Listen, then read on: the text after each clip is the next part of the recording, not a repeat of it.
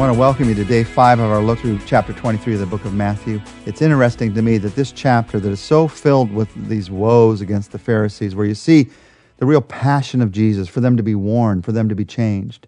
At the end of this chapter, you get a different look at the heart of Jesus.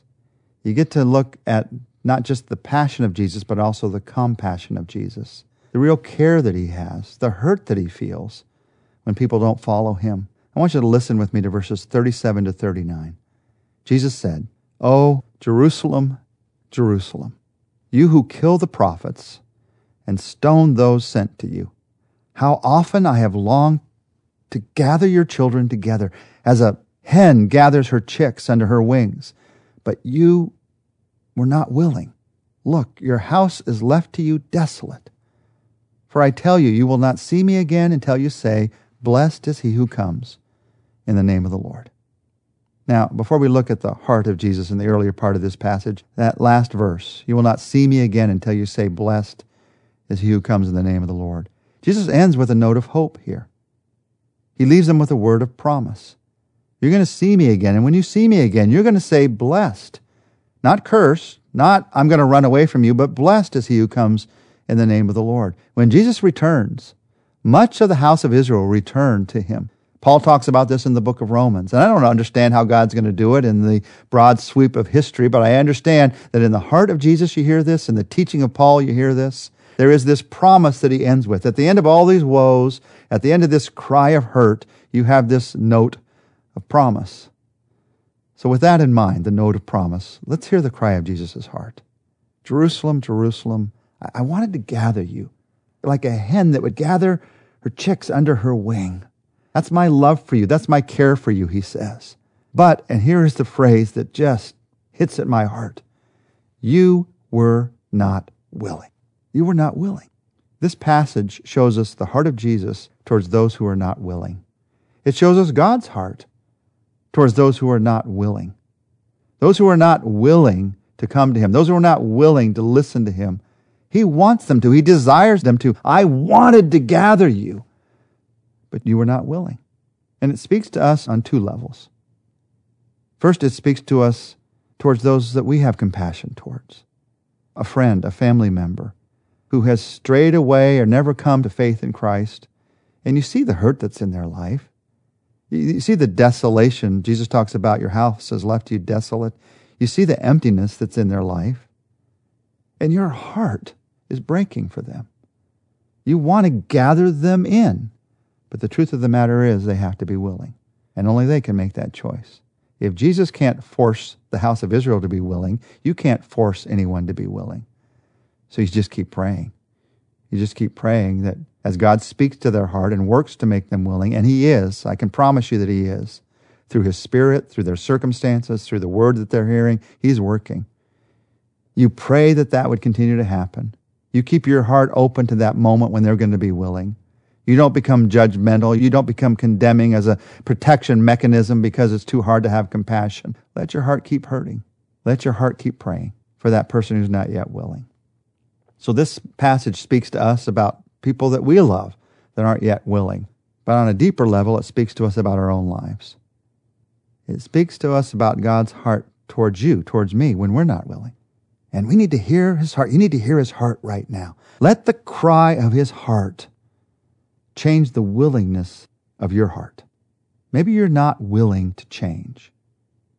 It might have to do with the direction that your church is going. It might have to do with the changes that are happening in your family. It might have to do with leaving a job to take up a new job. It might have to do with needing to communicate in a different way to somebody you love, a new skill of communication, a new skill of connection. But you're not willing to change. You've always done it this way. It's always worked this way. You, you don't have the energy to change, you feel like. But the truth of the matter is, you're not willing. Hear the cry of Jesus' heart. He wants to gather you in. He wants to get you to that place of warmth and comfort in His love so that He can create that change in your heart and your life. You're not in it alone. Maybe you're not willing to change. Maybe you're not willing to love. There's someone in your life that has hurt you, maybe a family member, maybe somebody in office, maybe somebody, a good friend at school, and you're not willing to love because of the hurt that's come into your life. There's a bitterness that came on the other side of that hurt, and you're just not willing to love. Now, I'm not saying that your relationship has to be restored to what it was before, but I am clear. God tells us clearly that we're supposed to love everyone. We love our brother and sister, we love our neighbor, and Jesus said, even we love our enemy. So, even the person who's your enemy, God, make my heart willing to love even them, to pray for even them. Because I don't want a bitterness in my heart towards that person to create a distance in my heart towards God. Maybe you're not willing to give. Maybe right now you're scared of giving yourself. You're scared of giving your finances. You're scared of giving your time because you feel like you don't have enough.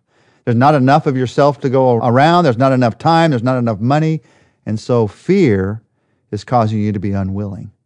Instead of looking at Jesus' challenge to give as a challenge that was designed to hurt you, see it as a challenge that's designed to grow you. He doesn't want us to become selfish, and so he challenges us to be giving in every circumstance of life. And instead of running away from Jesus in that challenge, instead come to him as the one who wants to gather you, as the hen gathers those chicks, to love you to that place of being willing to give. Maybe you're not willing to go. God's called you to go somewhere different. Maybe it means moving to a different town. Maybe it means going to a different school than the school that you're going to. Maybe it means going to serve a group of people that are in your community that no one else is willing to go and serve. Maybe people that are in rest care facilities. Maybe people that are in hospice care. Maybe it has to do with people that are in some minority that nobody wants to reach out to, a religious minority or a racial minority. Maybe it has to do with going to another country. You've always been afraid to do that, but God's calling you to do it. How do you get to the place of being willing? Well, you certainly don't do it by retreating from Jesus in fear. You only get there by recognizing his heart towards you in this moment. He wants to gather you in to what he wants to do in your life. Maybe you're not willing to forgive. You're not willing to forgive because you feel like it's going to let the other person off the hook, or you're not willing to forgive because it feels like you would be a weak person if you did that, or you're not willing to forgive because the hurt is so great. How in the world could you forgive? But God forgave you. He forgave me of every hurt that's in our lives. And the only way, the only power to forgive another person is in that Jesus has forgiven us. If you're not willing to forgive, you need to be gathered in by the love of Jesus. Let his love capture your heart in a new way. And out of that compassion that he has for you, he understands you're not willing to forgive. And sometimes when we're not willing, we feel like, Jesus, I, I know I'm supposed to forgive. I'm not willing to forgive, so I, I'm, I'm just not going to talk to you about this one because I know what you're going to say. But the truth of the matter is, you don't know his heart sometimes. You think you know that he's going to say something in judgment or say something that seems legalistic, but the truth of the matter is, when you honestly say, I'm not willing to forgive, you're going to hear his compassion. You're going to hear his heart towards you, and that's what will call you to change. Maybe you're not willing to trust. There's some place in your life that you're not willing to trust God with that thing. Maybe you're not willing to trust God with your financial life. Maybe you're not willing to trust God with your relational life. Maybe you're not willing to trust God with your sexual life. Maybe you're not willing to trust God with your emotional life. Maybe you're not willing to trust God with your vocational life. You figure, I've got to make this work on my own or it's not going to work the way I want it to work. Jesus wants to gather you in.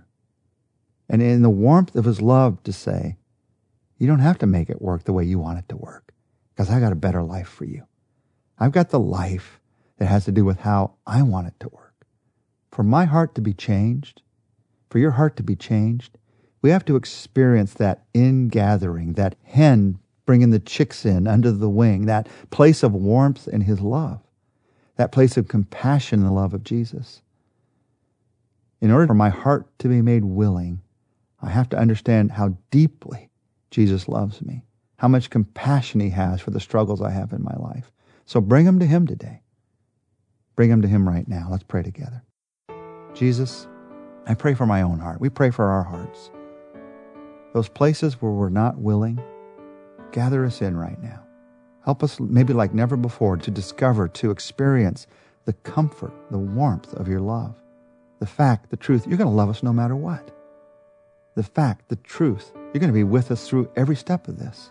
And out of that moment of sensing your compassion, your love, I pray that you'd melt our hearts. Melt our hearts to be willing, to be wonderfully, joyously willing. Because when we're willing to do what you want, we know that's where the greatest joy is. So, in your love, melt our hearts right now, we pray, Jesus. In your name we pray. Amen. Well, next week we're going to be looking at chapter 24. In chapter 24, Jesus talks about the signs of his return. If there's any chapter in the book of Matthew that people have questions about and want to learn about and see about, it is chapter 24. So I'm sure I'm going to see you next week or here with you next week, chapter 24 of the book of Matthew.